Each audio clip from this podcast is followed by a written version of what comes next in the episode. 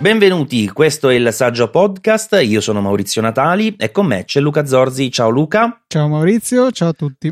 Registriamo oggi la puntata numero 104. Ormai abbiamo superato questo numero 100, Luca, ci siamo emancipati, va, questo, questo saggio podcast. Ma fammi tremare, con Easy Apple a quanto siete arrivati? 400... Avevo, ho giusto fatto un un workflow di Alfred che interrogando l'API di Easy Apple mi fa apparire a tutto schermo, quindi immaginati 27 pollici che mostrano tre caratteri e l'ultima puntata era 433. Fantastico. Come usare produttivamente Alfred con i suoi workflow. Esatto, scrivo UL e lui poi eh, completa con ultima puntata di Easy Apple, clicco e in un secondo mi viene fuori 433 gigante sullo schermo. Possiamo Fantastico. farla anche per il saggio podcast, anche perché. No, no, tranquillo, uguale. tranquillo, non c'è bisogno.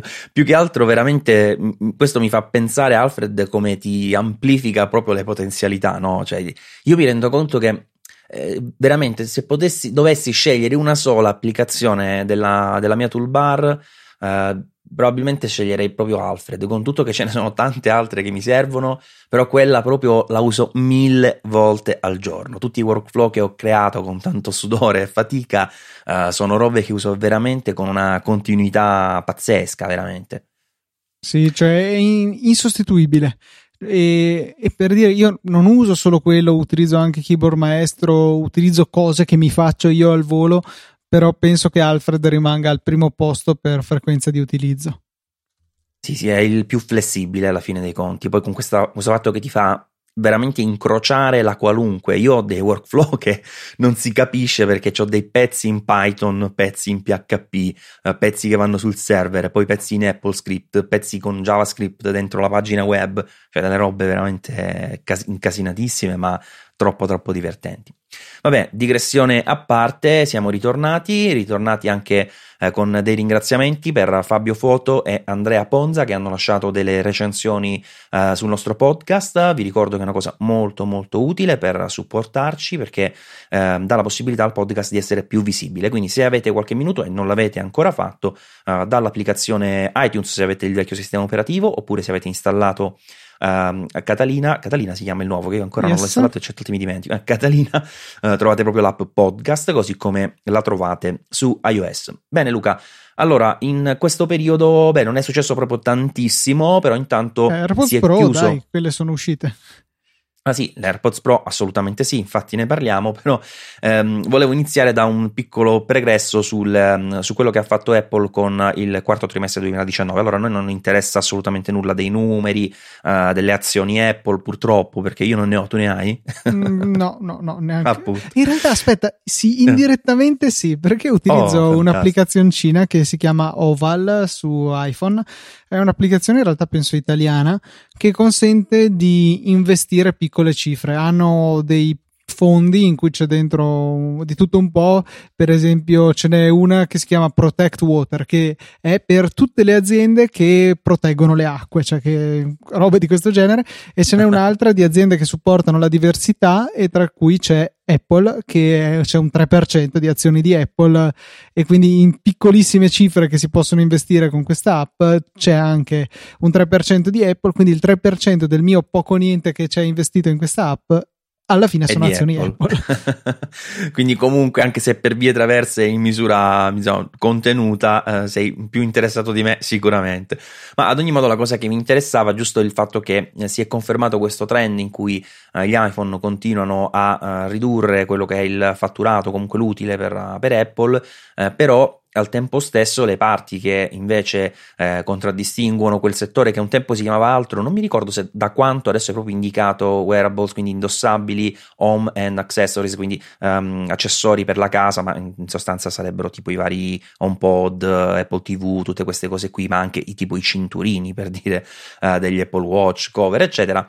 Uh, questo grande pacchettone qui è cresciuto tantissimo, cioè non sono ancora numeri ovviamente paragonabili a quelli degli iPhone, eh, però percentualmente stanno veramente crescendo tanto, tanto, tanto e questo insieme ai servizi che comunque sono anche eh, saliti per quanto riguarda eh, i, i, ricavi riescono a uh, compensare quello che è il calo che c'è sul fronte iPhone e in parte, in piccola parte anche sui Mac, ehm, coadiuvati anche da un piccolissimo incremento sul settore iPad, quindi tablet. Ora, perché dicevo questa cosa? Perché in effetti ehm, gli Apple Watch, così come eh, gli AirPods di cui parlavi pochi minuti fa, eh, sono diventati veramente una parte importante della, del fatturato di Apple, cifre che per un'altra azienda basterebbero per andare proprio avanti e stappare champagne tutti i giorni, no Luca? Solo sì, quelli. Penso che siano il prodotto interno lordo di piccoli stati alla fine.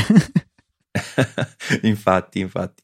E, ehm, e, gli AirPods Pro sicuramente è il prodotto del momento, tra l'altro è arrivato in un fine ottobre in cui ci si aspettava che arrivassero tante altre cose, poi in realtà sono arrivati solo questi auricolari eh, con la versione Pro che ha aggiunto la, la cancellazione del rumore, che eh, li ha anche modificati un po' nel design, infatti adesso sono uh, degli auricolari in ear, uh, ma su quello magari ci torniamo tra qualche minuto perché volevo fare una piccola parentesi sul servizio Apple TV Plus che è partito uh, proprio l'1 di novembre con comunque una quantità di contenuti abbastanza ristretta, infatti diciamo di serie eh, tv per adulti, a parte, a parte, un paio di cose per bimbi, un documentario tra l'altro molto carino che ho visto, però di serie tv che sono le cose che oggi come oggi tirano diciamo per la maggior parte, eh, ce ne sono sostanzialmente quattro, eh, io le sto vedendo un po' tutte e quattro, non so tu Luca se stai dando un'occhiata. Ho guardato For All Mankind, ho visto una puntata e mezza finora. Eh, ti sei addormentato? No. Non io, eh, la mia ragazza ha una bassissima sopportazione alle tarde ore della sera, specialmente guardando la televisione, quindi un pochettino alla volta stiamo procedendo, ci sta piacendo, però insomma a, a vederne un pezzetto alla volta si fa fatica. Le mie preferite sono For All Mankind, For All Mankind e mm, anche quello dello show che ora non ricordo il nome. The Morning Show?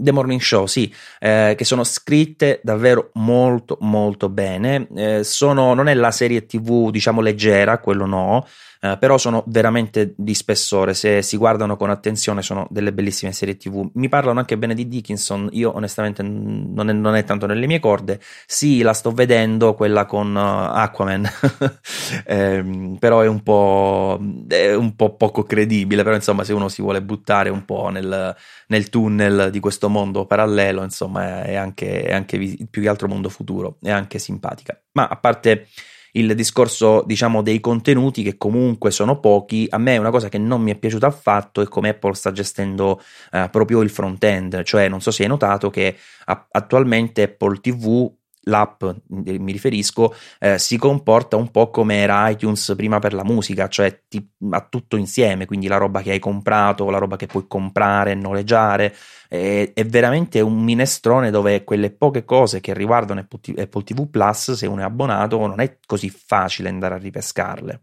Sì, è un, è un gran casino, possiamo dirlo, quella, quell'applicazione.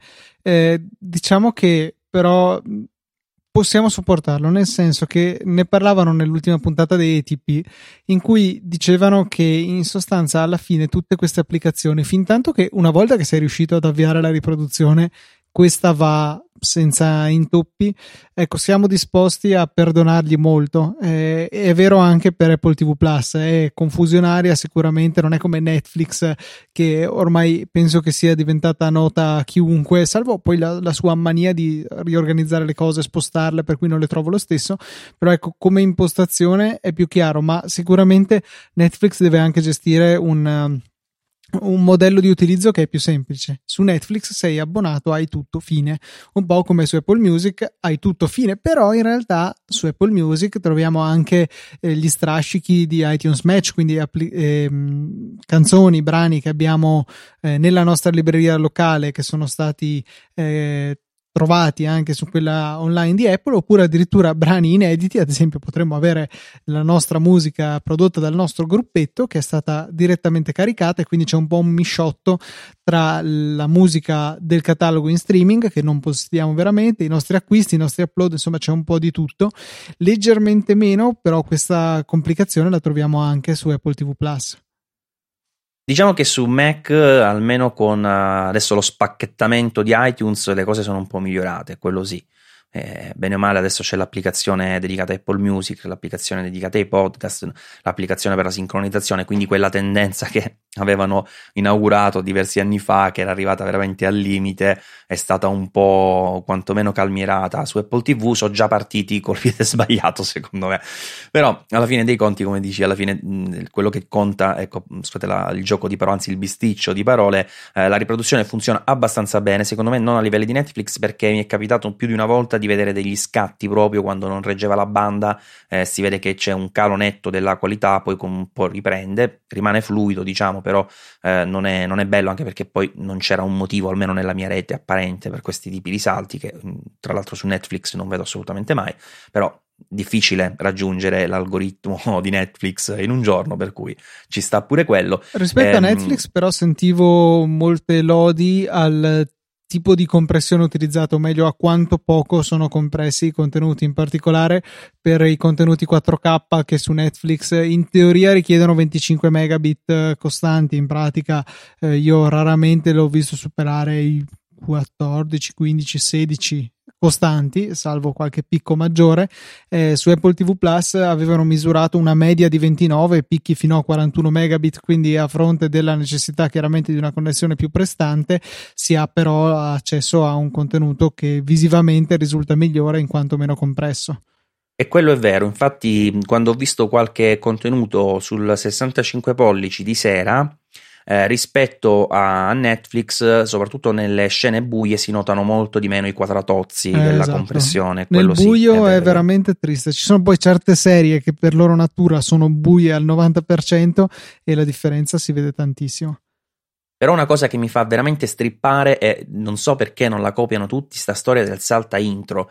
Cioè, ma perché su Amazon Prime, su uh, adesso anche Apple TV su Prime Plus? C'è? Su Prime c'è. Su Prime, eh, su, su Prime, c'è, ma non su tutte le app. Non mi chiedere per quale motivo, ah, però okay. ho delle app eh, su delle piattaforme dove non mi appare salta intro.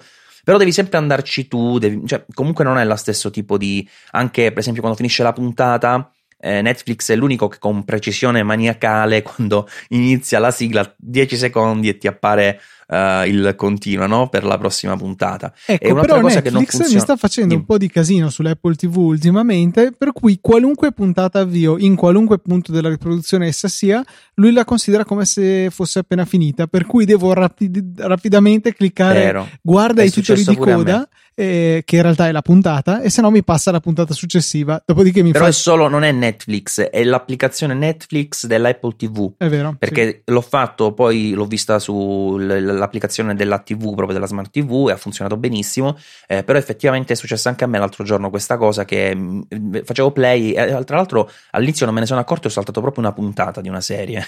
sono accorto dopo ah, perché okay, okay. notavo dei buchi veramente troppo. Perché sai, un piccolo buco glielo concedi, dici magari nella trama poi adesso spunta fuori e lo spiegano, no? Quando poi capisci che veramente ti manca qualcosa, ti rendi conto che non, non sta funzionando bene.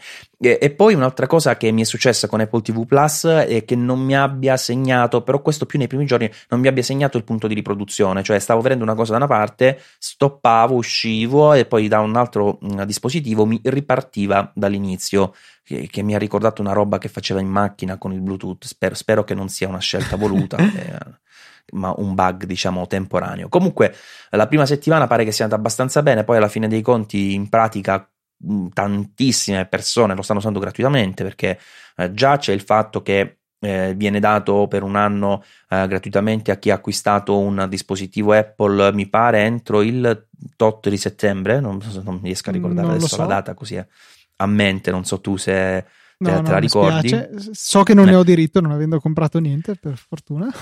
Però a parte questo, poi eh, il, um, chiunque invece ha questa possibilità, nella sua famiglia può farlo vedere ad altre, sei perso- altre 5 persone.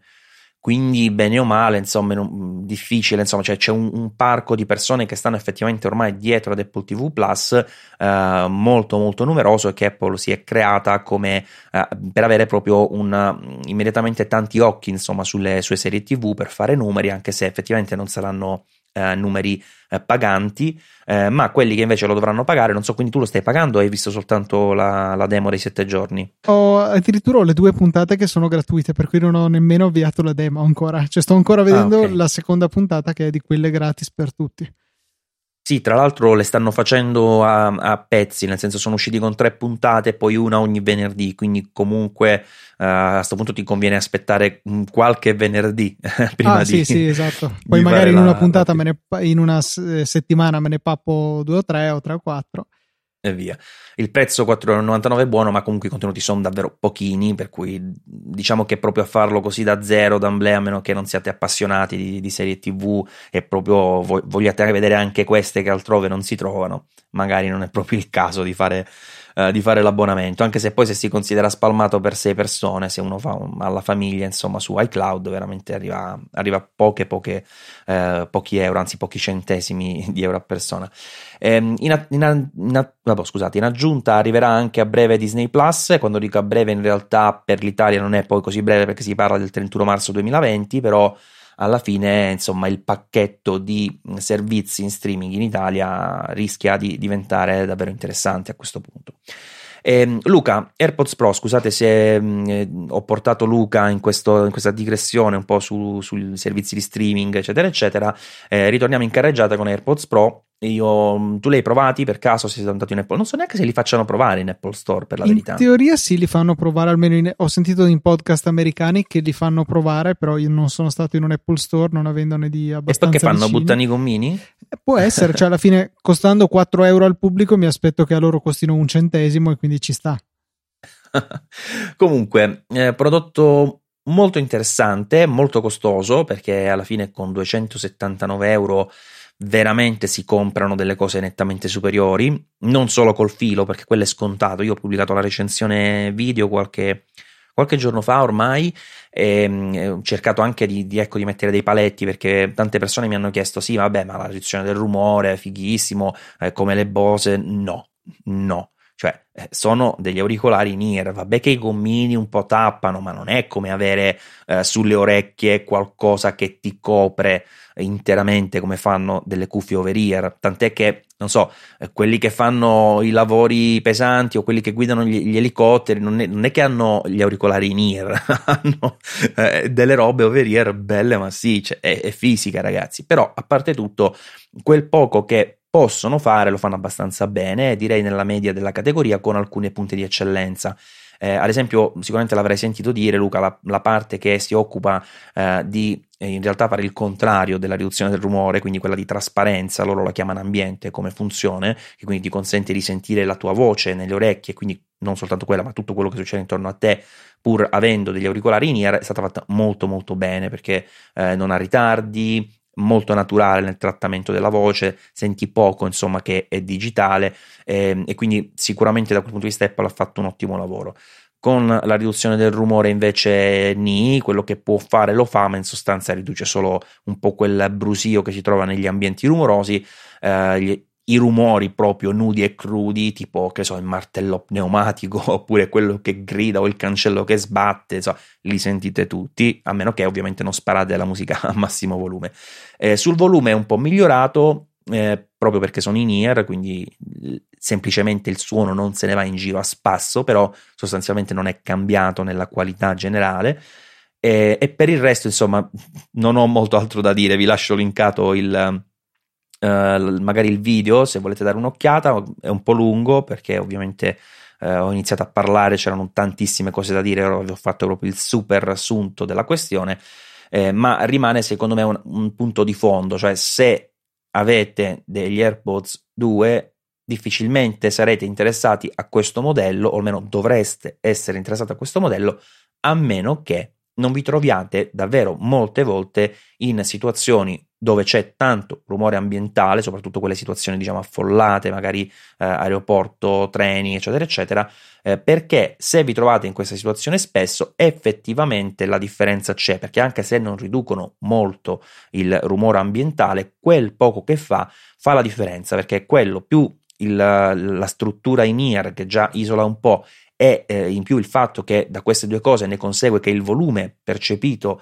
eh, dal prodotto è molto superiore rispetto a quello delle, delle AirPod eh, in questa situazione qui, ripeto, eh, effettivamente sono molto più usabili. Eh, tipo in aeroporto veramente c'è una differenza abissale, cioè io non so se hai provato con gli AirPods in aeroporto a massimo volume non senti niente, cioè senti solo cacciara. O presente in stazione o vicino ai binari della metro, insomma, si, devi sparare al massimo sicuramente le AirPods. Però aggiungo un'altra categoria di persone che potrebbe essere interessata alle Pro che ri- ho detto su Easy Apple e ribadisco anche qua secondo me dovrebbero essere chiamate premium come praticamente tutti i prodotti di Apple salvo forse iMac e Mac Pro potrebbero essere chiamati semplicemente premium. Ma al di là di questo secondo me potrebbero essere adatte a coloro che preferiscono le cuffie in ear e, e in particolare a chi magari le vuole ascolt- utilizzare per ascoltare la musica le in ear sono tendenzialmente meglio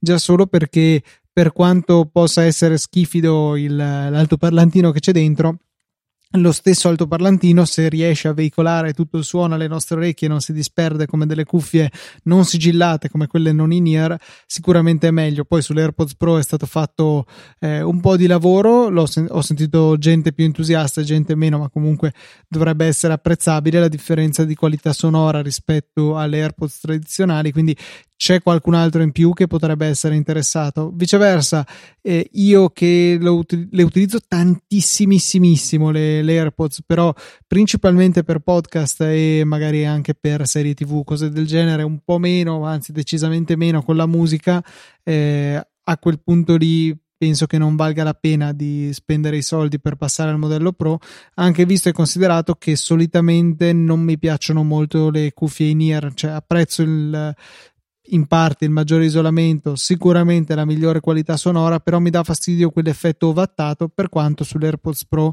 eh, dovrebbe essere ridotto, almeno da quanto ho letto, grazie a quelle griglie che dovrebbero un attimino parificare la pressione tra l'interno e l'esterno. Sì, allora, ehm, in realtà secondo me, ripeto, l'audio non è migliorato, eh, c'è una maggiore presenza di frequenze basse, ma che è più legata proprio alla fisica dell'in-ear.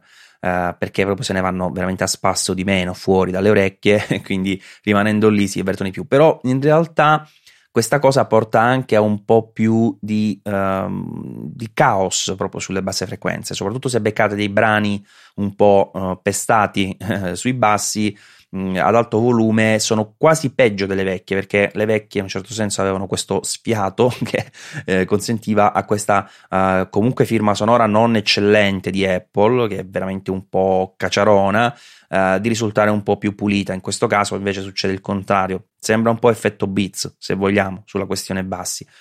Ehm, per, in termini di qualità, che è una cosa diversa da magari la, la, piacevolezza di ascolto, che per tanti può essere anche superiore in questo modo. Eh, come categoria che manca all'appello, forse anche un po' quella degli sportivi che se sono sportivi, diciamo, molto molto accaniti, passatemi questo termine, eh, comunque troveranno sempre meglio degli auricolari con archetto. Però eh, tra la stabilità superiore dovuta proprio alla struttura in ear e il fatto che sono i PX4, quindi resistenti anche a sudori, tra cui vabbè, schizzi d'acqua, polvere, anche queste cose qui, eh, sono effettivamente delle cuffie più flessibili, pure io le ho chiamate cuffie sentendo te prima, perché le chiamate cuffie? Auricolari. Eh, perché è più corto, più facile come parole, però è vero, non è corretto. Eh, infatti, e, ehm, e quindi eh, da, si aggiunge diciamo anche un'altra categoria. Per quanto riguarda le soluzioni tecnologiche, ehm, a me è piaciuta in particolare proprio questa qui della, del gommino, che non ricordo dove l'avessi già vista, mi è capitato già di vederla, però il gommino ha due cose fighe, cioè sia questo discorso che eh, non è eh, cioè interamente morbido, nel senso che eh, se tu guardi i tradizionali auricolari no, hanno quel cilindretto con il driver e poi il, la griglietta sopra e poi il gommino lo avvolge, no? come se lo veste questo cilindretto che però è rigido, quindi quando lo infili nelle orecchie quello rimane, eh, il gommino attutisce un po', però c'è sempre un oggetto solido. Eh, invece questa struttura che ha realizzato Apple ha eh, soltanto sul gommino una, un piccolo eh, cerchietto, come se fosse un ring rigido alla base che si incastra sulla griglietta del driver che è piatta, non, è, non, non sporge diciamo dall'auricolare e quindi tutto il resto dell'auricolare è completamente morbido. E, e, e c'è una grande differenza, tra l'altro una differenza che stranamente eh, si nota di più con il tempo. Appena le indossi sembrano quasi normali, dopo qualche minuto ti accorgi che effettivamente sono molto più confortevoli di, di tradizionali in-ear, sempre meno ovviamente della uh, struttura del, degli AirPods, uh, de, vabbè, degli Air, ah, boh, ciao, con tutti questi nomi, AirPods, eh, AirPods, non si capisce niente, però sempre più comoda, insomma, di, di, sempre meno comoda di quella struttura, ma comunque fatta molto molto bene. E poi questi gommini alla base hanno anche quelle grigliette che io sapevo, almeno avevo intuito, eh, che servissero per eh, non far passare lo sporco, diciamo così, eh, anche proprio sui driver del, um, degli auricolari, perché tu in effetti i gommini li prendi, li stacchi con un gesto facilissimo, li sciacqui, eh, li asciughi, li puoi rimettere a posto e l'auricolare rimane intatto. Eh, invece se ti sentivo prima parlare di una questione di pressione, mi, mi sì, sì, esatto, cioè da, il problema è che quando si indossano le in-ear tradizionali è dato dal fatto che essendo abbastanza sigillanti nel momento in cui premiamo all'interno dell'orecchio eh, la cuffietta, questa va comunque a, a, fare tenuta con l'esterno della gommina e questa spinge dell'aria e la comprime all'interno dell'orecchio. Con queste grigliette Apple si propone, almeno così ho capito, di cercare di ridurre questo fenomeno e di equalizzare le pressioni tra l'interno dell'orecchio e l'ambiente esterno in modo da dare meno quella sensazione di ovattato, di qualcosa di vagamente simile a quello che si prova in aereo salendo e scendendo di quota. Ma stai parlando delle grigliette dei gommini o le grigliette nere all'esterno dell'auricolare e all'interno? All'esterno. Beh, vabbè, ah, poi in okay. realtà sono in comunicazione per forza con. Eh, sì, sì, sì. No, no, io, perché io adesso stavo parlando invece delle griglie che ci sono sotto i gommini, cioè sul retro del gommino, la parte che ha contatto con uh, la griglia del driver ha una sua griglia proprio nel gommino eh, in modo tale che eh, lo sporco non arrivi eh, sì, direttamente esatto. sugli auricolari. Non sarebbe Insomma, il massimo sono... avere il driver bloccato da ettolitri di cerume. Mi ringrazierete per questa bella immagine che vi ho, che vi ho donato. Sì, che poi alla fine eh, se uno le utilizza per tanto tempo è inevitabile che succeda, cioè anche se una persona ha un, un'igiene eh, abbastanza curata succederà. Infatti ogni tanto, una volta al mese, eh, prima un po' con lo stuzzicadenti, perché serve, sai, con lo stuzzicadenti riesci a spostare sulle grigliette e poi eh, facendo come se, come se, devi grattugiare con lo stuzzicadenti e poi col cotton fioc eh, riesci insomma a dare una bella pulita. Vabbè, eh, veramente eh, l'immagine non è bellissima, quindi parliamo d'altro.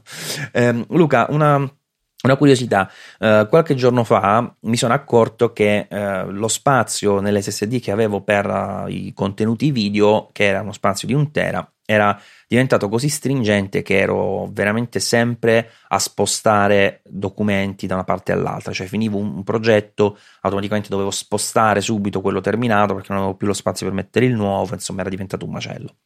Ehm, gli SSD però sono fondamentali per questo tipo di attività perché comunque ti danno quella velocità in più, ma anche la silenziosità perché mi sono accorto veramente se accendi un hard disk meccanico eh, dopo che sei abituato per anni a lavorare quasi esclusivamente su SSD, quel rumore veramente lo, lo senti in una maniera drammatica.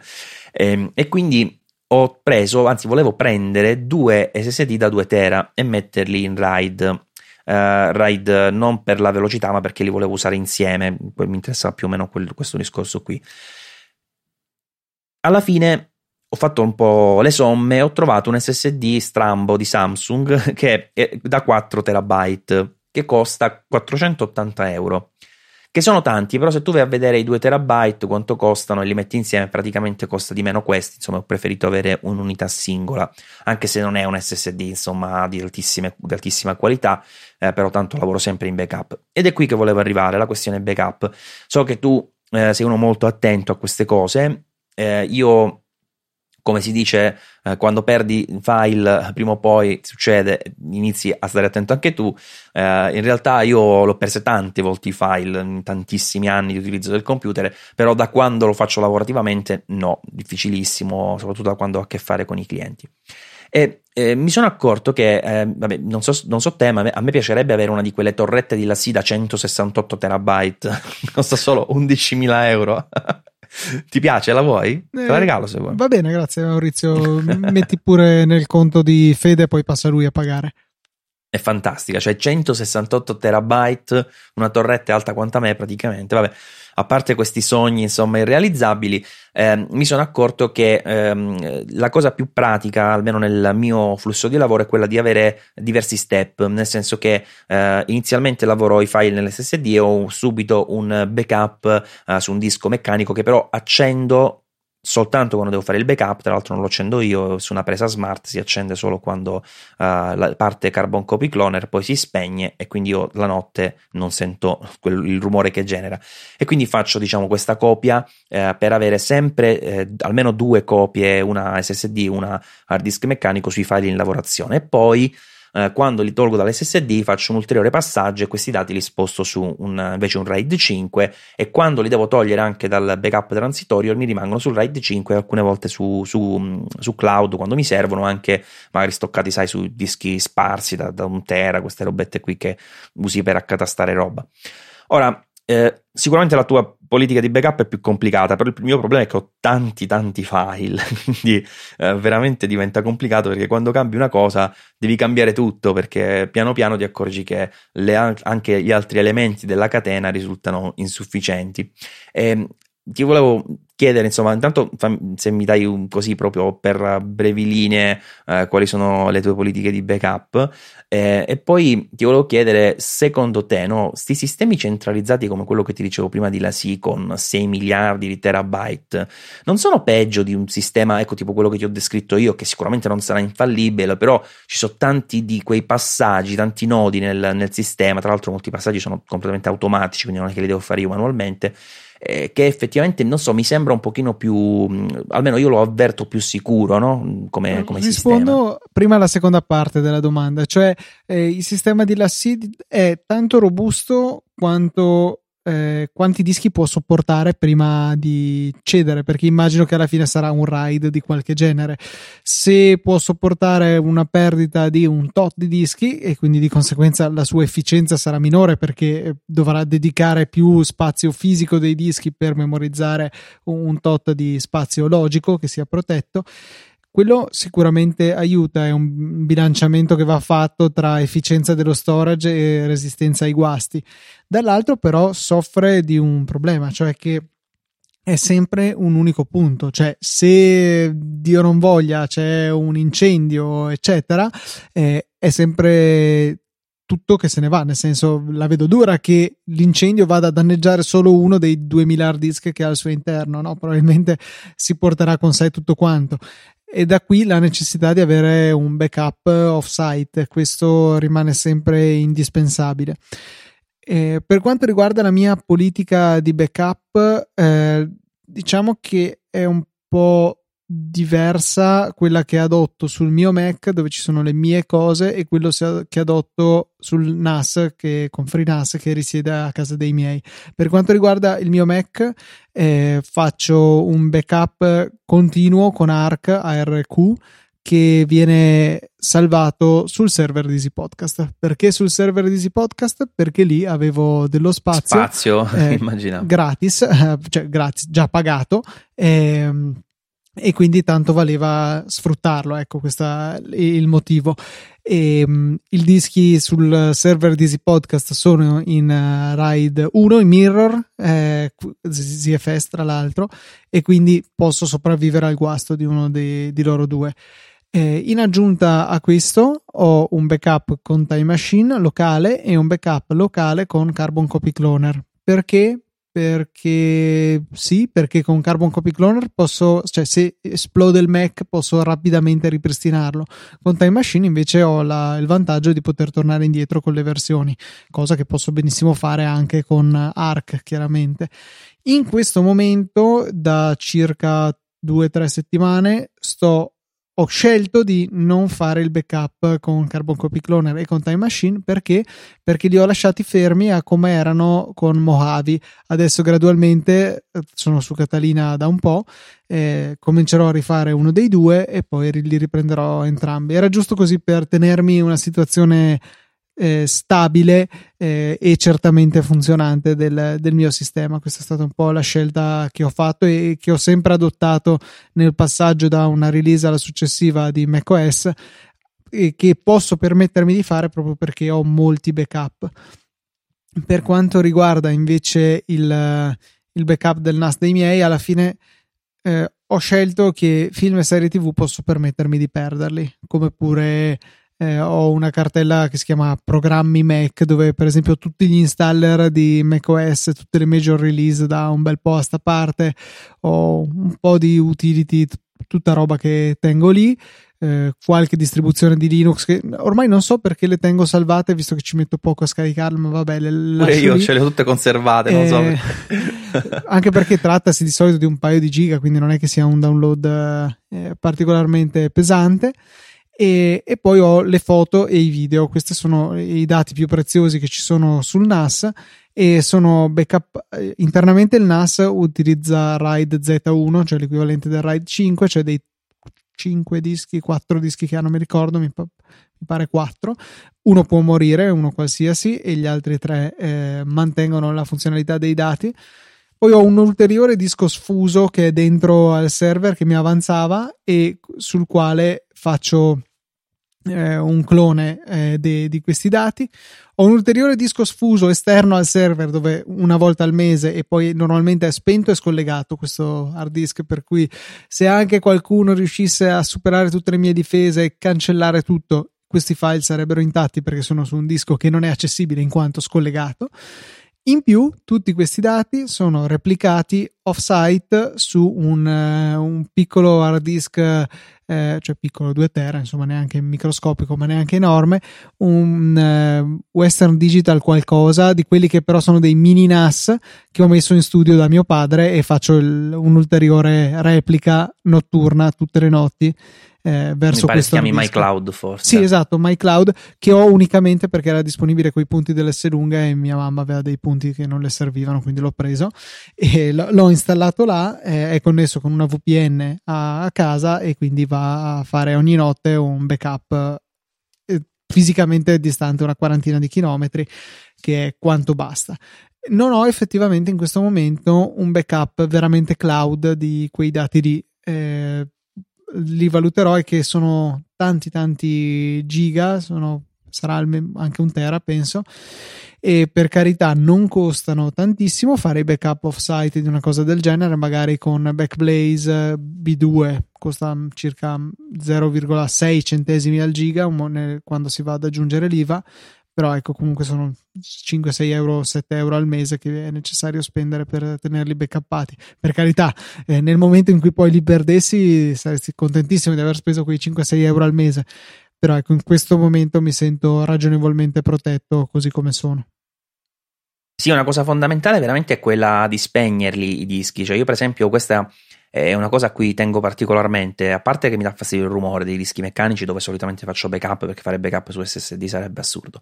E, ehm, e poi ecco, li spengo sempre, cioè in questo momento sia il Ride che l'altro mh, disco Thunderbolt 3 sono tutti e due spenti mh, perché proprio è un sistema che gli consente, cioè ma spenti non, non solo scollegati dal punto di vista logico, non hanno alimentazione. Cioè. esatto, eh, che è una cosa che aiuta tantissimo perché tenere i dischi meccanici sempre sempre accesi è assolutamente una cosa sconsigliata se eh, ovviamente si tratta di dischi di backup.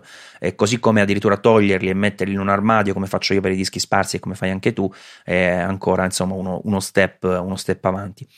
Eh, comunque, veramente la, la, il discorso backup è una cosa a cui tengo particolarmente e che purtroppo eh, non riesco mai a, a, concludere. Nel senso, mi sembra sempre un work in progress. Ho sempre in testa, devo acquistare quest'altra cosa perché eh, voglio aggiungere questo, devo aumentare la capienza lì, devo fare quello lì. E poi, eh, Maurizio, parliamoci beh. chiaro, è una scusa per comprare giocattoli nuovi e difficilmente si riesce a resistere. Quello sì, Luca, però tu considera che io quando faccio un video, per esempio, con la Blackmagic è capace che un, non dico un tera, ma 500 giga li occupo. Eh, un solo video. Eh, so, so, tanti, eh, perché poi alla fine i terabyte sì, ne ho parecchi sparsi nei vari dischi, ma insomma volano, volano veramente in questo modo.